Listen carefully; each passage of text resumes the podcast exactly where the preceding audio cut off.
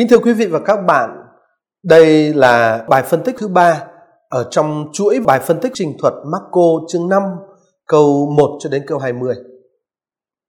Ở trong bài phân tích trước thì chúng ta đã phân tích các câu 1 và 2 của trình thuật. Và khi Chúa Giêsu lên khỏi thuyền thì có một người đàn ông ở Gerasa bị tinh thần ô uế khống chế đã từ mồ mả chạy ra đón gặp Đức Giêsu.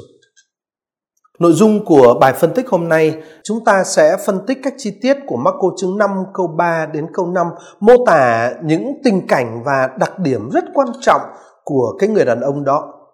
Và đó cũng chính là tình cảnh và đặc điểm của giai tầng xã hội bị áp bức mà ông ta là đại diện, là hình mẫu.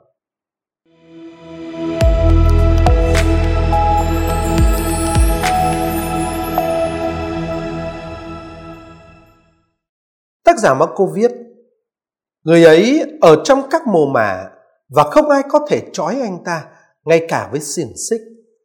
Vì nhiều lần anh ta bị trói bằng gông cùm và xiềng xích, nhưng anh ta bẻ gãy xiềng xích, đập bể gông cùm và không ai có thể trị được anh ta. Suốt đêm ngày, anh ta ở trong mồ mả và trên núi đồi, chu chéo và lấy đá rạch mình. Cái chi tiết đầu tiên người ấy ở trong các mồ mả hình ảnh mồ mả xuất hiện ba lần ở trong trình thuật này ở câu 2, ở câu 3 và ở câu 5. Cho thấy đây là một chi tiết rất quan trọng đối với tác giả. Ở trong thực tế có rất là nhiều cách giải thích cái chi tiết này và trong đó đáng chú ý là hai cách sau đây. Cái cách giải thích thứ nhất cho rằng cái chi tiết ở trong mô mả này được biên soạn dựa trên hậu cảnh là Thánh Vịnh 67 câu 6 đến câu 7 trong bản 70. À, theo, theo cái bản văn này và Thánh Vịnh câu 60 Thánh Vịnh 67 câu 6 đến câu 7 ở bản 70 đó thì ở trong mồ mả là ám chỉ cái thái độ phản loạn và là hoạt động bí mật. Ở một tình cảnh như thế như là đã đã chết ngay khi còn đang sống Đối với tác giả Marco, đó là tình cảnh của những con người bị tinh thần nhơ uế khống chế và chi phối. Là cái tinh thần bạo lực thể hiện ra trong thực tế bằng sự phản loạn và những hành động lén lút và trong những điều kiện không phù hợp với phẩm giá con người. Đó là cái cách giải thích thứ nhất về cái chi tiết anh ta ở trong màu mả. Cách giải thích thứ hai một số học giả cho rằng chi tiết ở trong mồ mả trong Marco chương 5 câu 3 này ám chỉ đoạn sách Isaiah chương 1 đến câu ờ, xin lỗi chương 65 câu 1 đến câu 7 và câu 11. Isaiah chương 65 câu 1 đến câu 7 và câu 11. Ở trong đoạn sách ờ, ngôn sứ Isaiah này, ngôn sứ lên án những người Do Thái bắt chước các thực hành tôn giáo ma thuật vốn bị cấm đoán ở trong thế giới của Israel. Thế nhưng mà thực ra thì thưa các bạn, ở trong số các thực hành được nói đến ở trong Isaiah chương 65 thì ngoại trừ chi tiết sống trong mồ mả, các chi tiết khác như gồm ờ, tế lễ trong các khu vườn, dâng hương trên đống gạch, qua đêm nơi hang hốc, rồi ăn thịt theo các chi tiết đó không thấy nói, không có dấu vết gì ở trong Marco chương 5 câu 1 đến câu 20. Vì thế cho nên cái cách giải thích này cho rằng uh, chi tiết ở trong mồ mả là dựa cho, theo bản văn của Isaiah chương ờ, 65 này, cách giải thích này bị xem là không thích hợp.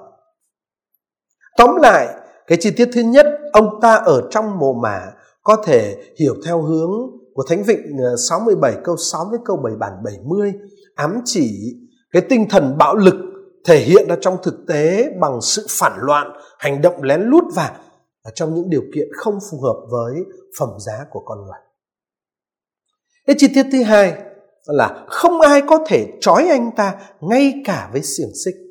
Chi tiết này cũng rất có ý nghĩa và rõ ràng được tác giả Marco nhấn mạnh. Không ai có thể trói anh ta ngay cả với xiềng xích. Có nghĩa là trước đây anh ta đã từng bị khuất phục nhưng mọi người đều thất bại trong nỗ lực trói buộc anh ta một lần nữa. Nói cách khác, có những nỗ lực được lập đi lập lại để tước đoạt sự tự do của người đàn ông này. Và bản văn tin mừng Marco ở đây phân biệt rõ ràng giữa một bên là những cố gắng khuất phục anh ta và bên kia là bản thân anh ta không chấp nhận sự phục tùng do đó chúng ta có thể hình dung ở phía sau cái câu văn này, một sự căng thẳng giữa tầng lớp thống trị và tầng lớp bị trị. Và ở trong cái tình cảnh căng thẳng đó, một số người nổi loạn đã chống lại tình trạng nô lệ. Nhưng mà những người cai trị lại không buông tha cho tầng lớp bị thống trị, đang cố gắng giành lấy tự do. Những người cai trị dùng bạo lực để đàn áp những người nổi dậy. Và bạo lực ấy được trình bày qua hình ảnh xiềng xích trói buộc nhưng mà rồi, cái nỗ lực ờ, dùng bạo lực để đàn áp những người nổi dậy ấy trong thực tế là không thành công tác giả Marco mô tả rõ hơn về hành động của giai cấp thống trị khi ông viết ở câu 4 nhiều lần anh ta bị trói bằng gông cùm và xiềng xích. Đây, chúng ta chú ý trước hết, hạn từ nhiều lần. Hạn từ này cho thấy những nỗ lực của giai cấp uh, cai trị để khuất phục những người nô lệ. Mà cái người đàn ông ở Gerasa này là đại diện là hình mẫu. Và những nỗ lực đó được lặp đi lặp lại nhiều lần đã nhiều lần người ta dùng gông cùm và xiềng xích để kiểm soát để thuần hóa để thống trị để giai cấp bị trị mà người đàn ông kia là hình ảnh thế các thành viên của tầng lớp cầm quyền rõ ràng đã phản ứng rất dữ dội để đẩy người đàn ông này vào cái tình cảnh bị khuất phục, phải bất lực. Và người ta dùng những cái ờ, cái cái cái cái ờ, bạo lực lớn lao như thế không phải với ý định là giúp cho người đàn ông này hòa nhập vào cộng đồng xã hội mà là với mục tiêu để giữ anh ta ở trong sự bị khuất phục, ở trong sự phục tùng. Giới chủ, tầng lớp thống trị đã sử dụng tất cả các loại dụng cụ đàn áp mà ở đây tác giả kể là gông cùm và xiềng xích.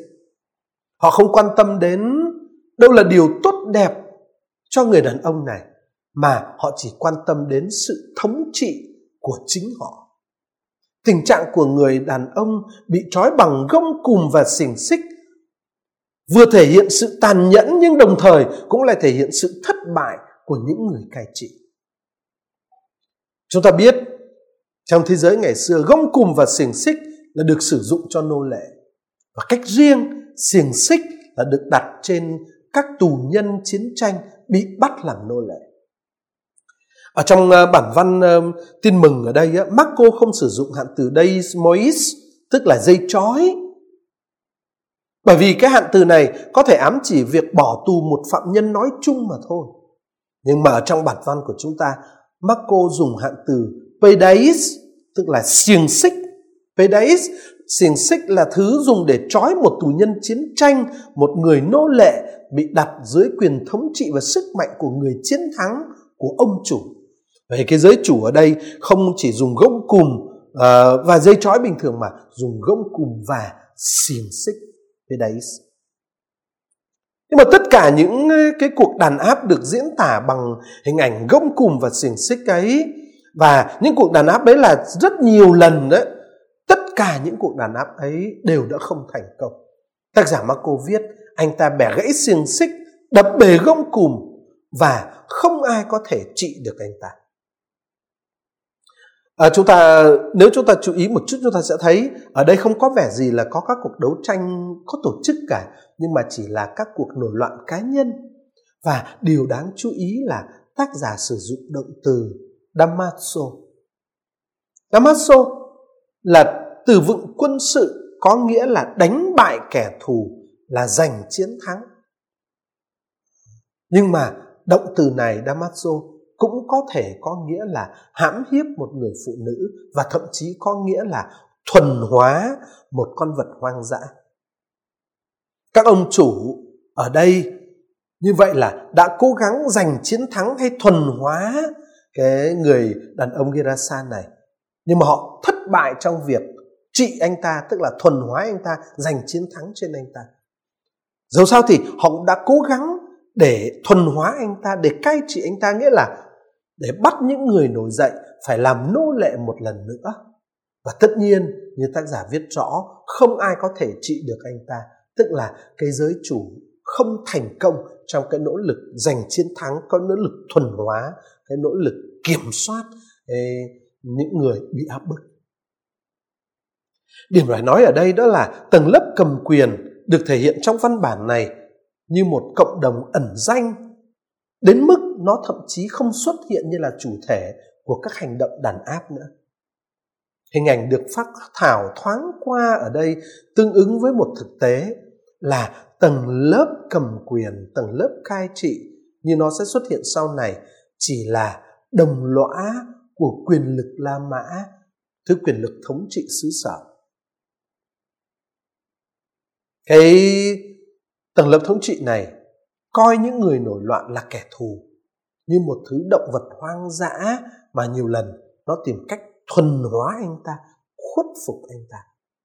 Và cái tầng lớp thống trị ở Gerasa, ở địa phương này, đối xử với những người bị áp bức, đối xử với người ờ, đàn ông Gerasa này như là đối với những con thú hoang. Nhưng người đàn ông này với sức mạnh thể chất của mình đã làm rung chuyển chế độ áp bức và đã giành được tự do. Dù là sự tự do vô ích. Nhưng mà dẫu sao thì tầng lớp thống trị vẫn không kiểm soát và thuần hóa được anh ta. Và trên thực tế thì sự tự do có được đó lại dẫn người đàn ông này đến chỗ chết. Suốt ngày đêm, suốt ngày đêm, tức là tất cả thời gian của cuộc đời anh ta trong tự do đấy, đêm và ngày không bị gián đoạn đấy, suốt ngày đêm tất cả thời gian đều trải qua với bốn điểm đáng chú ý sau đây. Thứ nhất, tác giả nói, suốt ngày đêm anh ta ở trong mồ mả, tức là ở nơi của những người chết và là biểu tượng của cuộc nổi loạn của anh ta.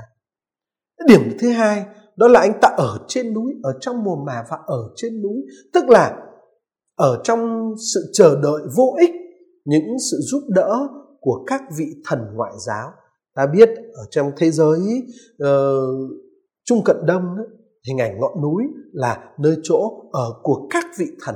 Và anh ta suốt ngày anh ta trong mùa mả và ở trên núi tức là ở trong sự chờ đợi sự giúp đỡ của các vị thần. Và thứ ba đó là suốt đêm ngày đó anh ta chu chéo tức là anh ta la hét trong tuyệt vọng vì anh ta không tìm thấy được những người trợ giúp anh ta. Và điểm thứ tư suốt đêm ngày anh ta lấy đá tự rạch mình. Tức là anh ta tự làm tổn thương bản thân mình. Bởi vì sự tuyệt vọng của thất bại của anh ta khiến anh ta tự hủy hoại bản thân tự gây ra thất bại cho mình. Đó chính là bốn cái cái tình cảnh của uh, người đàn ông bị thần ô uế bị tinh thần ô uế khống chế. Anh ta có được tự do theo cái nghĩa là anh không bị uh, tầng lớp cầm quyền khống chế được uh, kiểm soát thuần hóa được anh ta nhưng mà sự tự do đó lại là sự tự do vô ích và thậm chí là sự tự do dẫn anh ta đến chỗ hủy hoại mình. Tóm lại người đàn ông ở trong câu chuyện này tức cũng là hình ảnh của những người nô lệ bị tinh thần ô uế khống chế là một người thứ nhất không tên tuổi. Anh ta là nhân vật đại diện cho một tầng lớp xã hội. Anh ta không nhà cửa và không có bất cứ tài sản gì. Nhưng anh ta lại cư xử như một kẻ điên cuồng giận dữ và liên tục tự hủy hoại bản thân mình. Hệ xã hội, nơi không cung cấp gì cho anh ta ngoài xiềng xích và gông cùm, là kẻ thù của anh ta. Và giữa việc sống trong điều kiện bị thuần hóa, bị nuôi nhốt với việc sống như một động vật hoang dã, anh ta đã chọn điều thứ hai anh ta chọn sự tự do của một con vật, một động vật hoang dã. Nhưng mà sự tự do đó của anh ta hoàn toàn là thể chất. Hơn nữa nó là còn bị kích động bởi bạo lực tuyệt vọng của chính anh ấy.